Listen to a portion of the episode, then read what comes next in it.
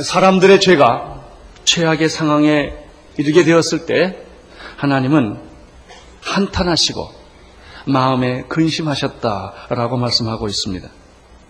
6장 7절에 보면은 가라사대 나의 창조한 사람을 내가 지면에서 쓸어버리되 사람으로부터 육축과 기는 것과 공중의 새, 새까지 그리하리니 이는 내가 그것을 지었음을 한탄함이라. 하나님이 한탄하시기 시작하셨습니다. 17절을 보면은 17절로 넘어가십시오. 드디어 하나님은 결정을 하십니다. 이 세상을 심판하시기로 결정을 하십니다. 회기본 불능의 지점이 있습니다. 어느 지점이 넘어서면 돌아오기가 어려워집니다. 소설 가운데도 내리면 늦으리라는 소설도 있습니다. 여러분, 지금은 은혜의 때입니다. 구원의 날입니다. 하나님께서 문을 열어놓으셨습니다. 계시록에 보면 문을 열면 닫을 자가 없다는 말씀이 있습니다. 그러나 동시에 하나님이 문을 닫으면 열 자가 없습니다. 기회는 아무나 아무 때나 주어지는 것이 아닙니다.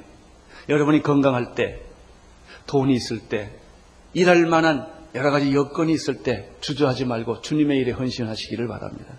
늦습니다. 내일이면 늦습니다.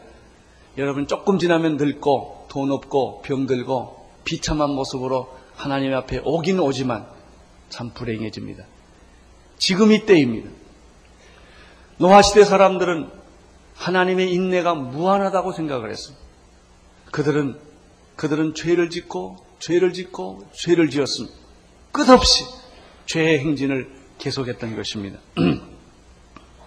그들에게는 더 이상 갈 길이 없었습니다. 창세기 6장에 보면은 하나님께서 지면에서 사람을 쓸어버리시겠다 라는 말을 한두 번 말하지 않고 다섯 번 이상 반복해서 이야기를 하고 있다는 것입니다. 2절, 3절은 빼놓고 7절에 그 말씀이 있고요. 11절, 12절, 13절, 17절 똑같은 얘기를 하나님은 계속해서 하고 계세요. 이건 무엇을 의미합니까? 하나님은 더 이상, 더 이상 이 죄가 관여한 것을 보고 계실 수가 없다라고 하는 것을 설명해 주는 것입니다. 아무 누구도 하나님이 심판하는 데 대해서 불평과 원망할 수 없도록 그 사실을 반복해서 이야기를 하고 있는 것이죠. 11절을 보십시오. 11절 시작. 때온 땅이 하나님 앞에 폐기하여 강포가 땅에 충만한지라. 12절 하나님이 보신즉 땅이 폐기하였으니 이는 이 땅에서 모든 혈육 있는 자의 행위가 폐기함이었더라. 13절 하나님이 노아에게 이르시되 모든 혈육 있는 자의 강포가 땅에 가득하므로 그 끝날이 내 앞에 이르렀으니 내가 그들을 땅과 함께 멸하리라. 그리고 17절 아까 읽었죠? 읽어 주십시오.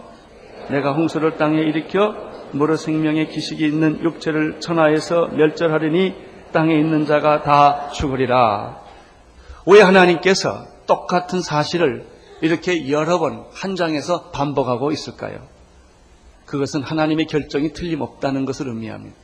변명할 수가 없다는 것입니다. 후회하지 않으신다는 것입니다.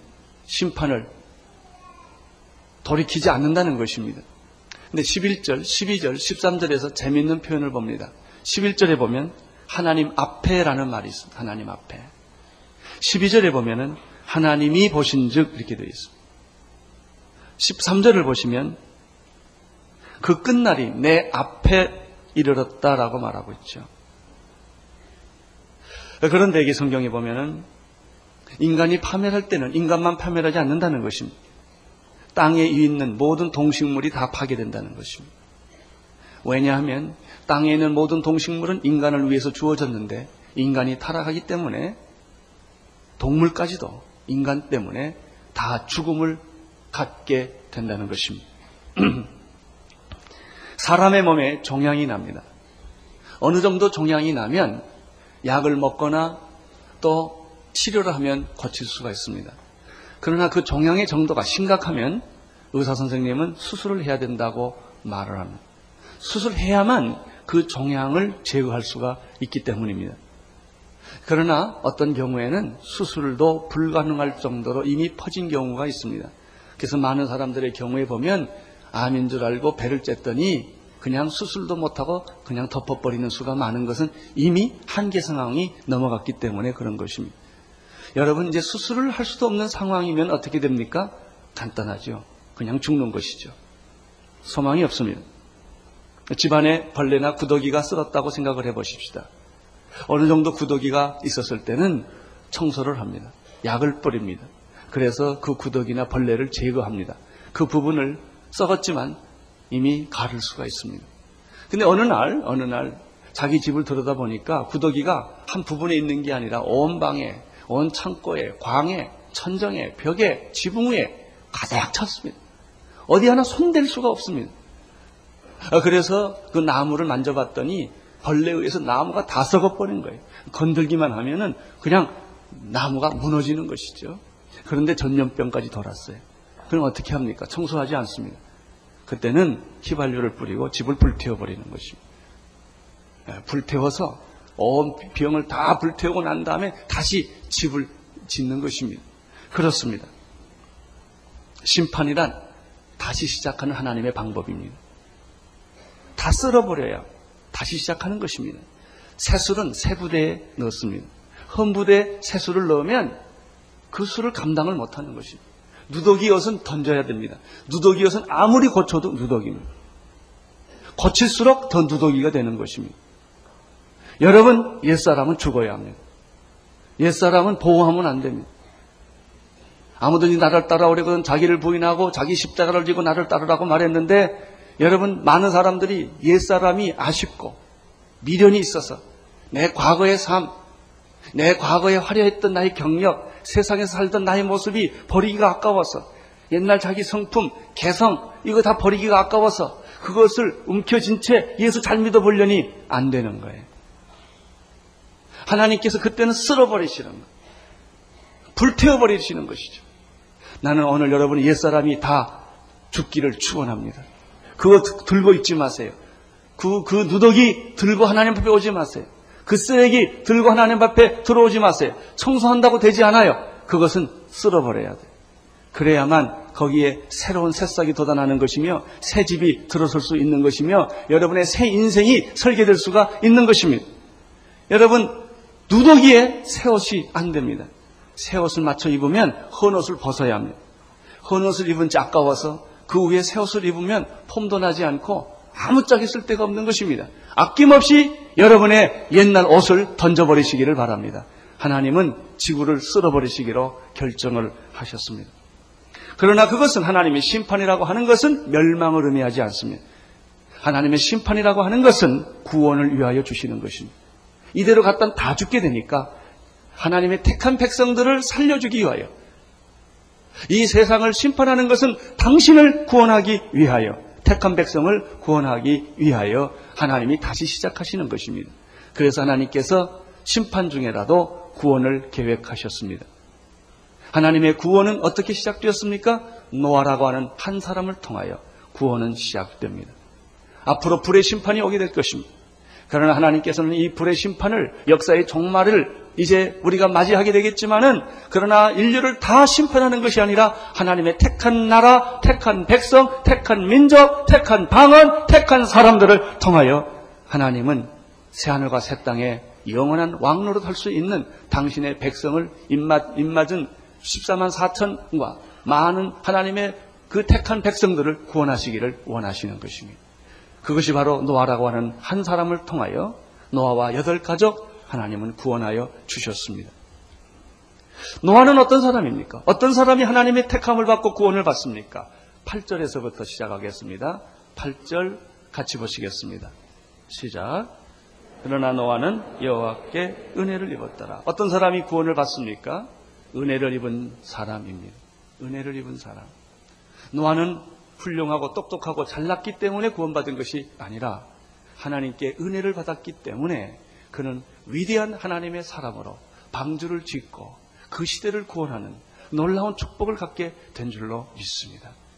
여러분, 사람은 누구든지 있는 그대로 평가한다면 한 사람도 살아남을 사람이 없을 거예요.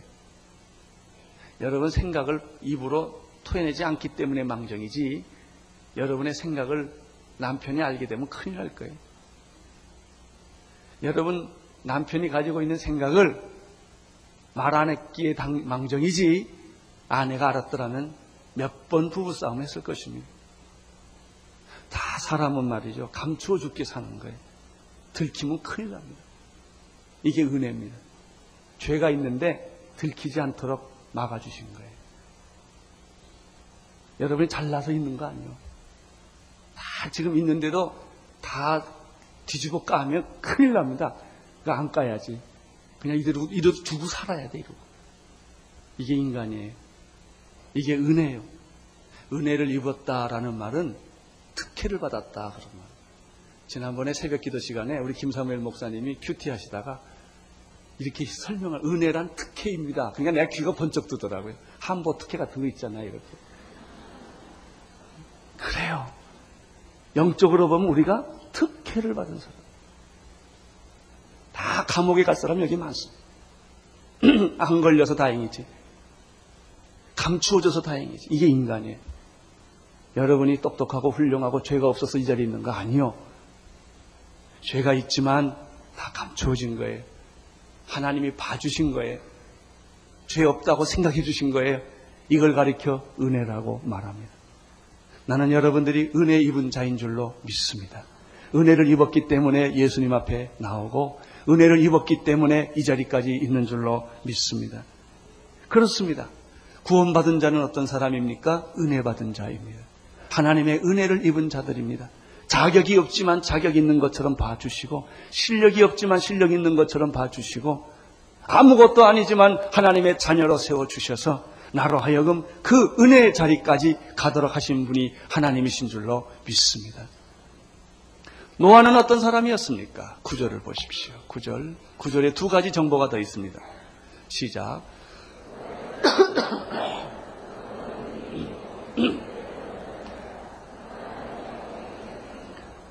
노아는 그처럼 죄가 관영하고 폐기하고 강포가 많은 시대에 살면서도 놀랍게도 세상 사람들처럼 죄에 물들지 않고 의인으로 살았고 흠없는 사람으로 살았다는 것이죠. 이건 아주 기적과 같은 얘기예요. 우리는 이 시대의 공기를 먹고 살며 이 시대의 문화 속에 함께 살 수밖에 없어요. 세상이 그러기 때문에 나도 모르는 사이에 가치 판단이 세상적으로 돌아가는 거예요. 죄를 짓고도 뻔뻔하게 살아갈 수 있는 이유가 뭐냐면 그 시대가 그렇기 때문에 그런 거예요. 그걸 죄라고 사람들이 생각하지 않기 때문에 그렇습니다. 오늘날 교회의 문제가 뭐냐면 오늘 여러분 보세요. 세상에 있는 사람들이 다 와서 예배 드리는 거예요.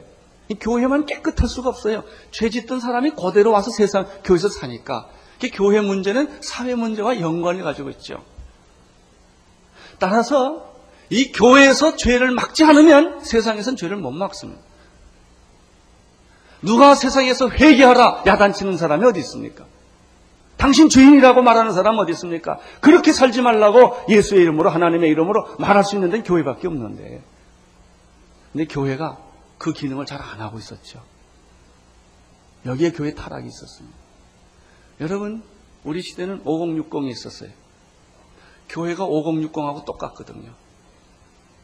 그런데 세상은 5060을 졸업했다고요. 근데 교회는 아직 졸업하지 않고 있어요.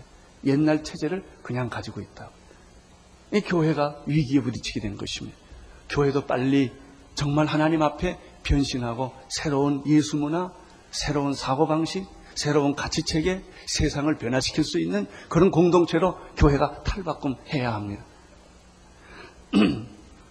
노아는 그 시대에 살면서 기적 같았던 사실은 그가 그렇게 타협하고 불의가 많고 음란한 그 시대에 노아는 정말 깨끗하게 의인으로 불림을 받았고 당대에 흠없는 완전한 자로 존재했다는 것입니다. 여러분 좋기도 하지만 노아가 얼마나 외로웠을까요? 얼마나 힘들었을까요? 세상 사람과 똑같이 살지 않았을 때 많은 비판을 받았을 것입니다. 근데 우리는 여기서 한 가지 비밀을 발견합니다. 어떻게 그 시대 의인으로 당대의 완전한 자로 살 수 있었을까? 그 해답이 8절에 있어요. 무엇을 입었기 때문에? 하나님의 은혜를 입었기 때문에. 사랑하는 성도 여러분, 은혜를 입은 사람은 죄 짓지 않고 살 수 있습니다. 은혜를 입은 사람은 죄 가운데서도 벗어날 수 있는 축복이 있는 줄로 믿습니다. 노아, 노아에는 두 가지 은혜를 받은 자였다. 두 번째 그는 의롭고 당대 완전한 자였다. 세 번째입니다. 9절 하반절을 조금 더 읽어보십시오. 시작. 그가 하나님과 동행하였으며 아주 중요한 말씀입니다. 동행했다는 말은 무슨 말일까요? 제사를 드렸다는 말입니다. 하나님께 제사를 드렸으며 노아는 어떤 제사를 드렸을까요? 아벨의 피의 제사를 드렸을 것입니다. 그는 날마다 하나님 앞에 제사 드리며 나갔고 예배 드리며 나갔기 때문에 하나님과 동행할 수가 있었습니다. 하나님은 육신이 아니고 영이시기 때문에 예배하는 자가 영이시기 때문에 신령과 진정으로 예배할지니라. 하나님을 만나는 방법은 우리가 만나는 방법은 식당에서도 만나고 집에서도 만나고 직장에서도 만날 수 있어요. 그러나 하나님을 만나는 방법은 예배라고 하는 것입니다. 왜? 그분은 영이시기 때문에 그런 것입니다. 예배하는 자가 신령과 진정으로 예배드릴지니라. 가인의 제물이 아니고 아벨의 피의 제물을 그는 날마다 드림으로 말미암아 하나님과 더불어 가까이 가는 관계를 계속 만들었던 것이죠. 노아는 300년 동안 하나님과 동행하다가 죽음을 보지 않고 천국으로 직통해 갔습니다. 여러분 하나님께 예배드리는 자는 하나님과 동행하는 자는 어떤 축복이 있습니까? 첫째 자기를 의지하지 않는다는 것입니다. 하나님을 의지하게 됩니다. 두 번째, 하나님과 동행하는 사람은 자기 마음대로 안 삽니다. 우리의 문제는 자기 마음대로 산다는 것이죠. 교회도 나가지만 교회 나온 나머지 시간은 다 내 거라고 생각하는 것이죠. 그러니까 죄를 짓는 것입니다. 자기 마음대로 사는 사람, 자기가 가고 싶은 대로 가고, 자기가 먹고 싶은 대로 먹고, 자기가 쓰고 싶은 대로 쓰는 사람은 죄를 지을 수밖에 없어요. 그러나 하나님과 동행하는 사람은 자기 마음대로 살지 않아요. 하나님의 뜻에 따라 살기 때문에 그는 다른 사람보다도 비교적 죄를 질 수 있는 환경이 적습니다.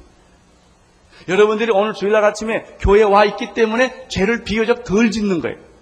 비록 어떤 사람은 졸기도 하겠지만 그 정도는 괜찮아요. 그냥 교회에 와 앉아 있다는 것 자체가 이미 여러분은 하나님과 뭐 하고 있는 거예요?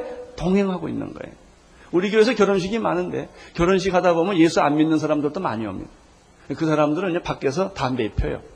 근데 특이한 걸 내가 발견했어요. 본당까지 와서 담배 피는 사람은 없더라고요. 꼭 문 밖에 나가서 담배를 피시더라고요. 그래요. 예수 안 믿는 사람도 본당에 와서는 담배 안 펴요.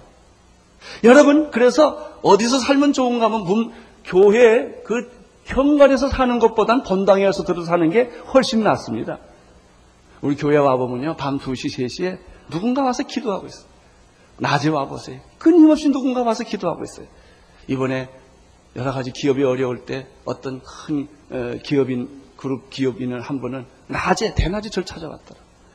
목사님, 날 위해 기도해 주세요. 그냥 사업하다 뛰어들어온 거예요. 그래서 여기 제가 그분하고 둘이 무릎 꿇고 여기 앉아서 기도를 했어요. 그냥 마음이 안심이 된다고 그러시면서 가시더라고요. 예, 그분은 바로 그 시간에 하나님과 동행했던 것이죠. 교회 하루에 세 번 정도 나와 보십시오. 그냥 와서 괜히 벽돌도 만져보고 교회 밥도 먹고 그냥 왔다 갔다 하는 거예요. 여러분이 교회에 왔다는 것 자체가 이미 여러분의 생각에 누가 지배하고 있는 거예요? 하나님이 지배하고 있는 거예요. 당신이 예수를 믿느냐, 뭐 장로냐, 목사냐 이거 중요하지 않아요. 당신이 지금 어디에 있느냐가 중요합니다. 당신이 있는 자리가 당신이요. 술집에 있으면 술꾼이요. 도박장에 있으면 도박꾼이요. 교회 와 있으면 성도요. 그런 거예요. 당신의 명함이 중요하지 않아요. 당신이 무슨 생각을 하고 있느냐가 당신의 돈을 열심히 생각하는 사람들은 얼굴이 100원짜리 동전같이 딱 생겼다고요. 왜 돈만 묵상하니까. 하나님을 생각하는 사람은 그 얼굴이 하나님의 빛이 어딘가 있는 거예요. 나는 여러분이 하나님과 동행하는 축복 있게 되기를 바랍니다. 하나님의 은혜를 받은 자요. 하나님의 은혜를 받으면 죄를 짓지 않게 돼요. 죄가 피해가요. 죽음이 피해가요. 그리고 의인이라는 말을 듣게 돼요. 그리고 당대 완전한 사람이라는 말을 듣게 되는 것이죠. 여러분 하나님과 더불어 동행하는 사람은 죄를 짓지, 않을 뿐만 아니라 그는 최고의 가치를 선택한 사람이에요. 하나님보다 더 위대한 가치가 어디 있습니까? 하나님과 날마다 같이 있고 시간을 보내고 예배를 드리는 사람은 최고의 가치와 함께 있는 거예요.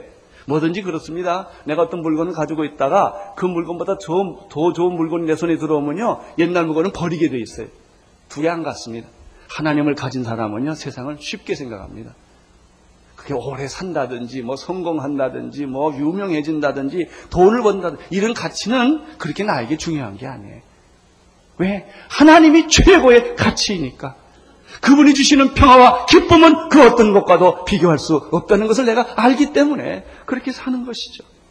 그는 말씀 중심으로 사는 사람이요. 말씀을 듣는 기쁨을 하는 사람이요. 설교를 듣는 기쁨을 하는 사람이요. 성경 공부를 하는 기쁨을 하는 사람이요. 말씀대로 순종하고 말씀대로 믿고 살아가는 사람. 이 사람이 하나님과 동행하는 사람인 줄로 믿습니다. 노아는 어떤 사람이었나? 은혜를 받은 사람이었다. 두 번째 노아는 의인이었고 당대에 완선한 사람이었다. 세 번째 그는 하나님과 동행하는 사람이었다. 한 가지 더 있어요. 오늘 본문은 없지만 히브리서 11장 7절에 보면은 그는 믿음의 후예라고 불림을 받기에 합당한 사람이었다. 히브리서 11장 7절에 보면은 믿음으로 노아는 아직 보지 못하는 일에 경고하심을 받아 경외함으로 방주를 예비하여 그 집을 구원하였으니 이로 말미암아 세상을 정죄하고 믿음을 쫓는 의의 후사가 되었다. 당신은 믿음의 후예다. 나는 여러분의 비석에도 그런 말이 있게 되기를 바랍니다. 이 사람은 믿음의 사람이었다. 이 사람은 세상에서 하나님과 더불어 동행하고 살았던 사람이었다. 여러분, 그런 별명이 있어야 되지 않겠습니까?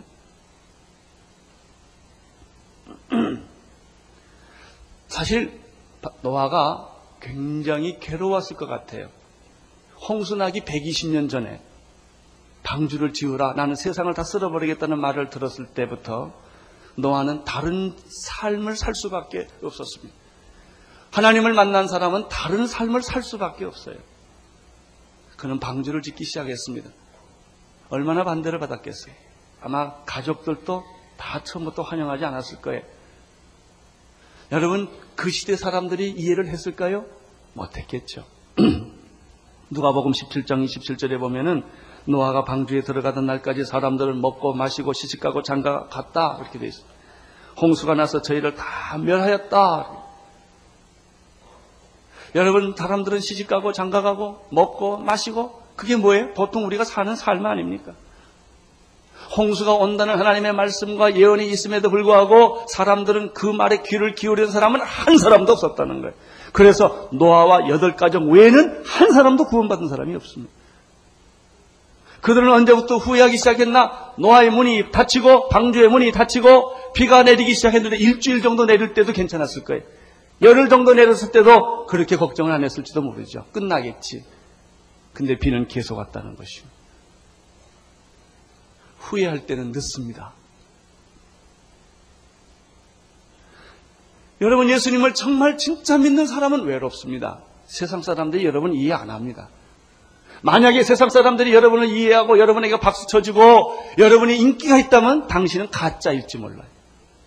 왜냐하면 가짜는 가짜를 알아보니까. 가짜는 진짜를 못 알아봅니다. 당신이 세상에서 편하게 살고 있다는 것은 something 가짜라는 소리요. 정말 당신이 하나님의 사람으로 하나님과 동행하면서 산다면 어쩌면 가시 같은 사람일지 몰라요. 불편한 거죠. 힘든 거죠. 사람들이 당신을 이해 못할 거예요. 왜 그, 그런데 돈을 쓰냐 이거예요. 왜 갈 데 없이 맨날 교회만 가냐 이거 쪼다가 아니냐 이거예요. 이렇게 이야기할 수 있어요. 인기가 없을 수 있어요. 여러분이 만약에 세상에 환영을 받는 사람이라면 하나님께 환영받지 않는 사람일지도 몰라요. 노아가 바로 그런 사람이었죠. 13절에서 하나님은 다 쓸어버리기로 결정하시고 난 다음에 14절에 하나님은 노아에게 방주를 지으라고 말을 합니다. 14절을 보십시오. 시작. 너는 잣나무로 너를 위하여 방주를 짓되 그 안에 간막들을 막고 역청으로 그 안팎을 칠하니라. 방주는 누구를 위해 지어진 겁니까? 모든 사람을 위해 지어진 게 아닙니다. 누구를 위하여? 너를 위하여. 방주는 당신을 위해 지어진 거예요. 노아를 위해 지어진 거예요. 노아와 그 가정을 위하여 지어진 것이죠.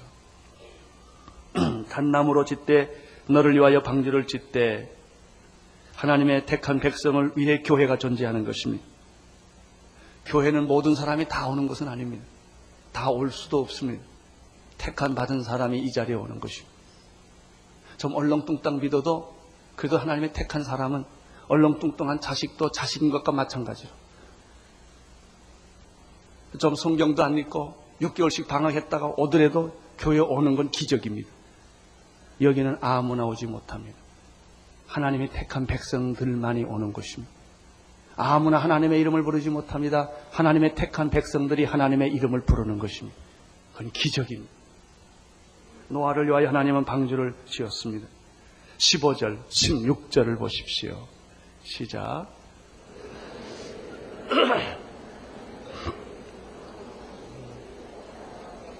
거기 창을 내되 위에서부터 한 규빗에 내고 그 문은 옆으로 내고 상중하 3층으로 할지니라. 여러분 여기 방주에 대한 자세한 이야기가 있습니다. 하나님께서 노아에게 방주를 이렇게 지으라고 말씀하셨습니다. 하나님은 방주를 지으라고 그럴 때 내 마음대로 지으라 그러지 않으셨습니다. 만약에 방주를 노아의 마음대로 지으라고 그러면 세상 때와 똑같이 지었을 것입니다. 우리 보고 하나님이 하라고 그러면 세상식으로 합니다. 하나님을 위해서 세상식으로 합니다. 안 맞는 거예요. 해놓고 실패하고 괴로운 거예요. 하나님의 일을 할 때는 하나님 방법대로 하세요. 세상 방법대로 교회 운영 안 됩니다. 교회는 주식회사가 아닙니다. 교회는 군대가 아닙니다. 군대 방법을 하면 안 됩니다. 주식회사 방법을 하면 안 됩니다. 로타리 클럽처럼 하면 안 됩니다. 이건 그 교회가 그런 것이 아니기 때문에 그래요. 하나님이 성막을 지으라고 그럴 때 네 마음대로 지으라고 그러지 않았어요. 양식을 하나씩 하나씩 다 가르쳐 줬어요.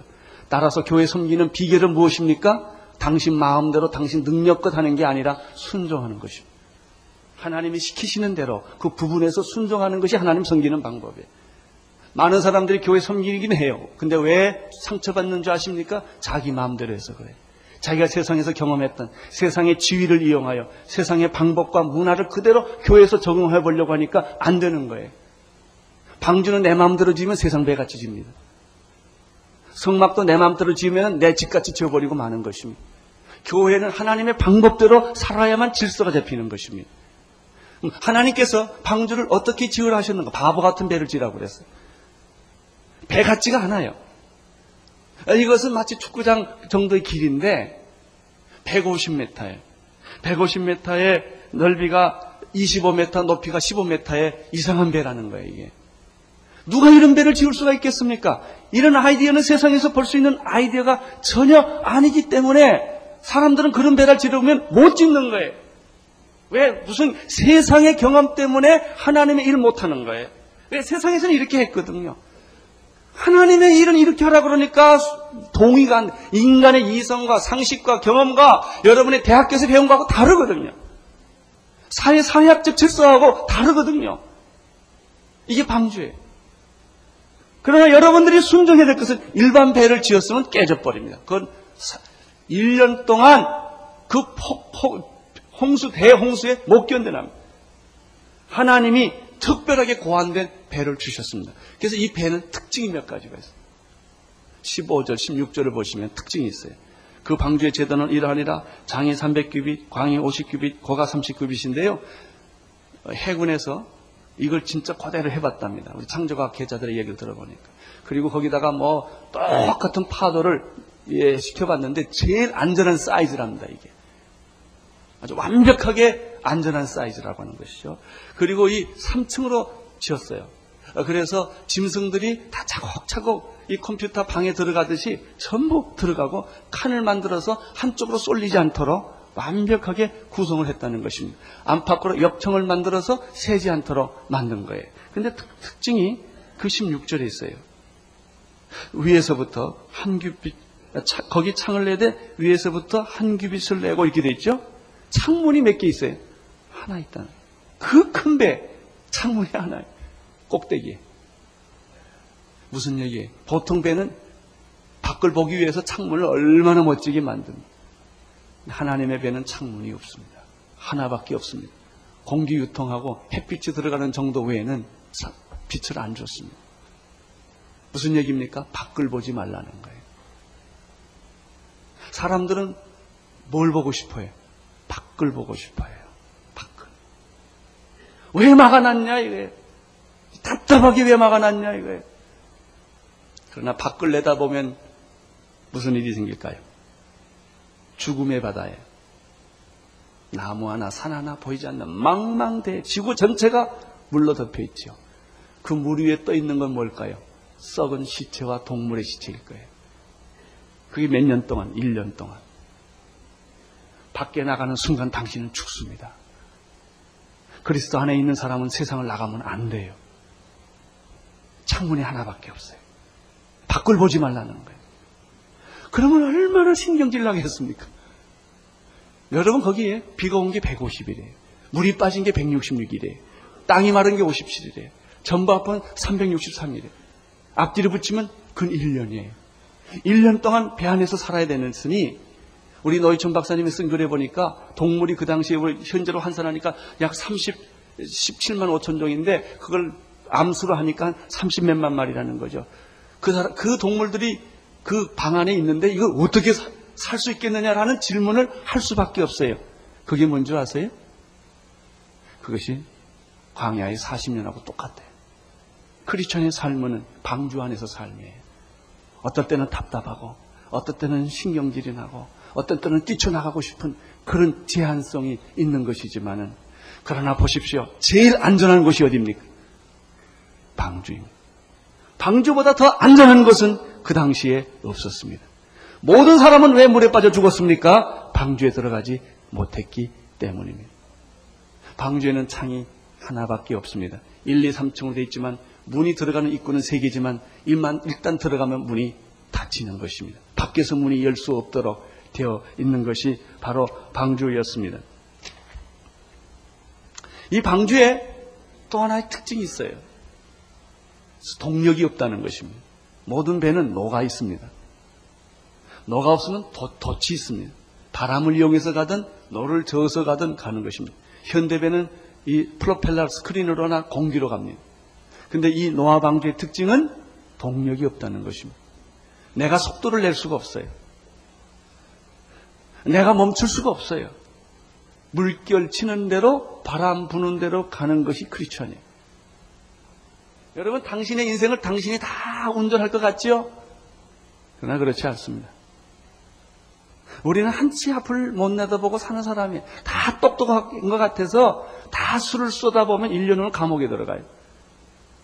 그게 세상이에요. 우리는 전혀 미래를 예측하지 못하는 게 방주입니다. 방주에 없는 게 또 하나 있어요. 나침판입니다. 키가 없습니다. 동력이 없지요. 키가 없지요. 그냥 거기 들어가서 밖을 또 못 내다보지요. 그리고 그 안에서 어떻게 살아야 되는 거예요. 이게 크리스천의 삶이에요. 그러나 이렇게 답답한 것처럼 느껴지고 보여지지만 이 크리스천의 삶이 가장 안전한 축복의 장소라고 한다는 사실. 할렐루야. 이것을 깨닫는 게 비밀이에요. 예수 믿는 재미예요.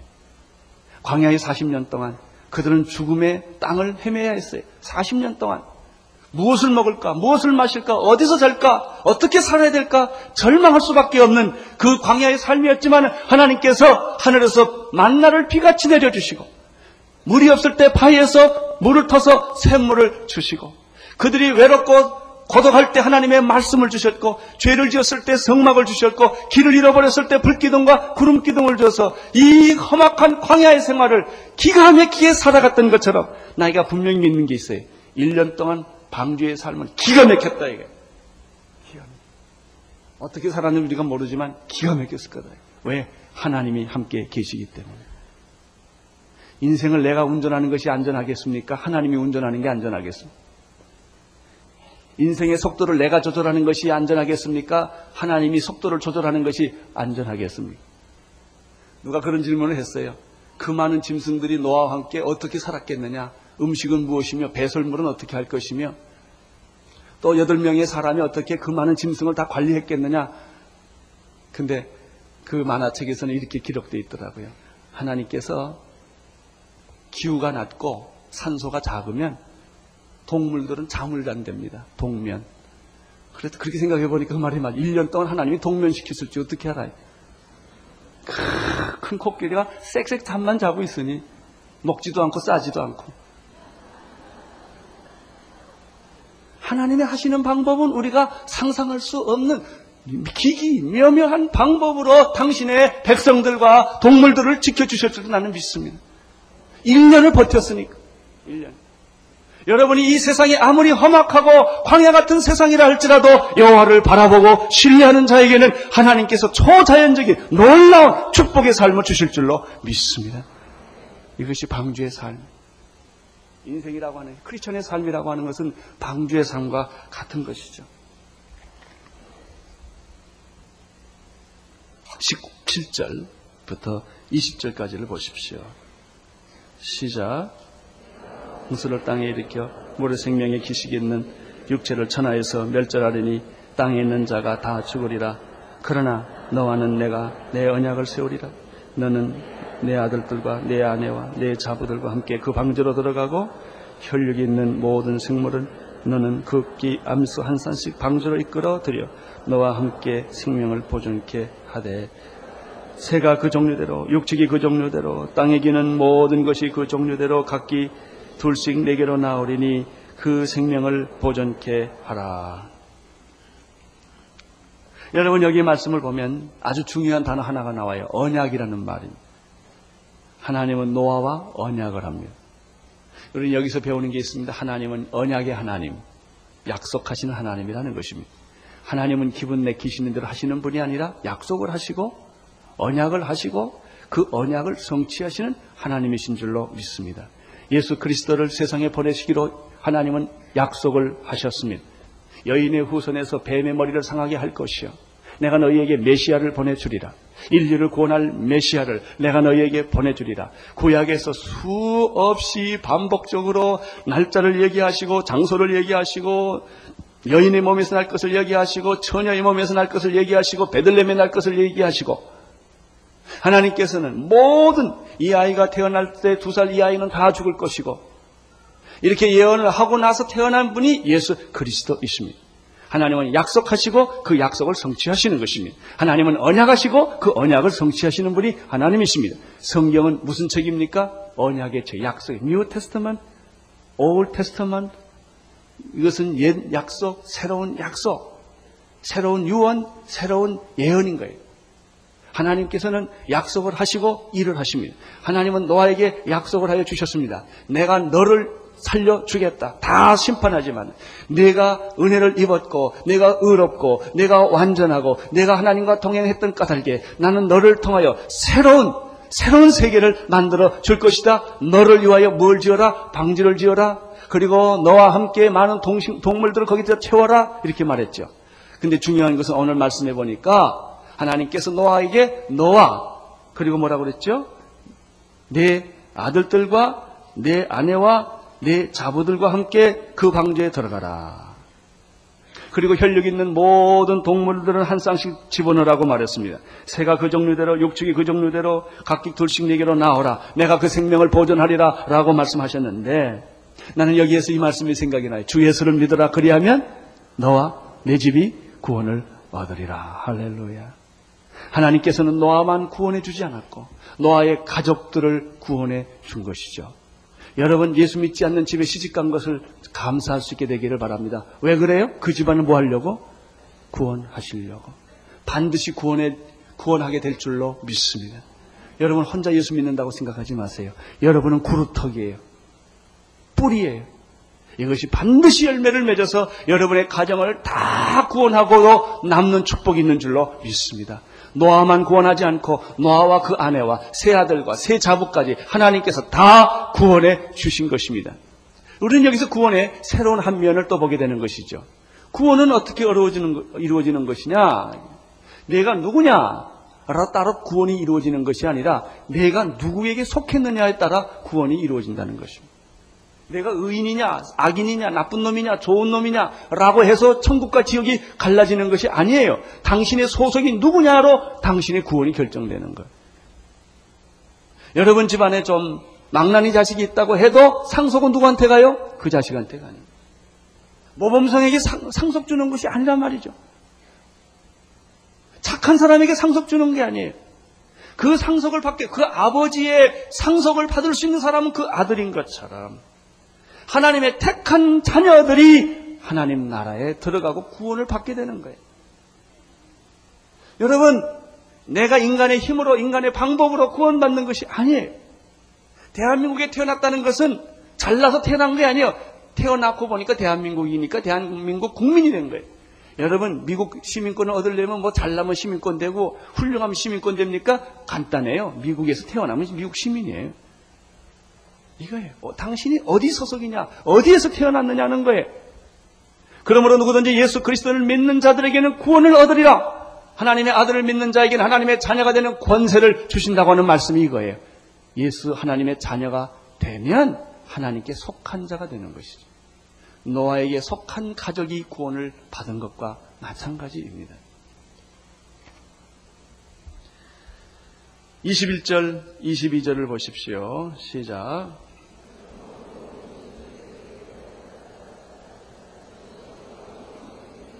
(22절) 노아가 그와 같이 하되 하나님이 자기에게 명하신 대로 다 주네. 우리는 여기서 마지막 노아의 또 하나의 모습을 봅니다. 노아는 순종하는 사람이었다. 자기 이성과 세상의 질, 가치 기준에 따라 움직인 사람이 아니었고 하나님의 말씀대로 준행하는 사람이었다. 오늘 나는 여러분들이 교회 안에 오신 것을 축하합니다. 예수 그리스도를 믿고 그리스도 안에서 하나님의 자녀가 된 것을 진심으로 축하드립니다. 이것은 마치 노아의 방주 안에 들어온 것과 마찬가지입니다. 그러나 노아의 방주 안에 들어오면 찬란한 세계가 전개되는가? 아니에요. 방주와 같은 답답함이 있습니다. 어떤 때는 여러분의 자존심이 상하고, 어떤 때는 여러분들이 손해를 볼 수도 있으며, 어떤 때는 여러분이 힘들 수도 있어요. 그러나 놀라지 마십시오. 교회 안에서 그리스도를 발견하십시오. 여러분 광야 속에서 그리스도를 발견한 것처럼 방주 안에서 하나님의 은혜를 발견하기 시작하면 방주는 천국이 되는 것입니다. 여러분의 삶이 천국으로 변할 줄로 믿습니다. 기도하겠습니다. 하나님 아버지, 노아의 방주를 통하여 세상을 구원하신 하나님을 찬양합니다. 우리의 가족들이 다 예수 믿게 도와주시옵시고, 우리의 부모님들이, 우리의 자녀들이, 우리의 일가 친척 식구들이, 우리의 동료들이 다 예수를 믿고 주님이여 참으로 방주 안에 들어왔던 사람들은 다 살았던 것처럼 그리스도 안에 들어옴으로 말미암아 구원받고 영생 얻게 하여 주옵소서. 예수님 이름으로 기도드립니다. 아멘. 온 세상을 위한 복음의 통로 CGM TV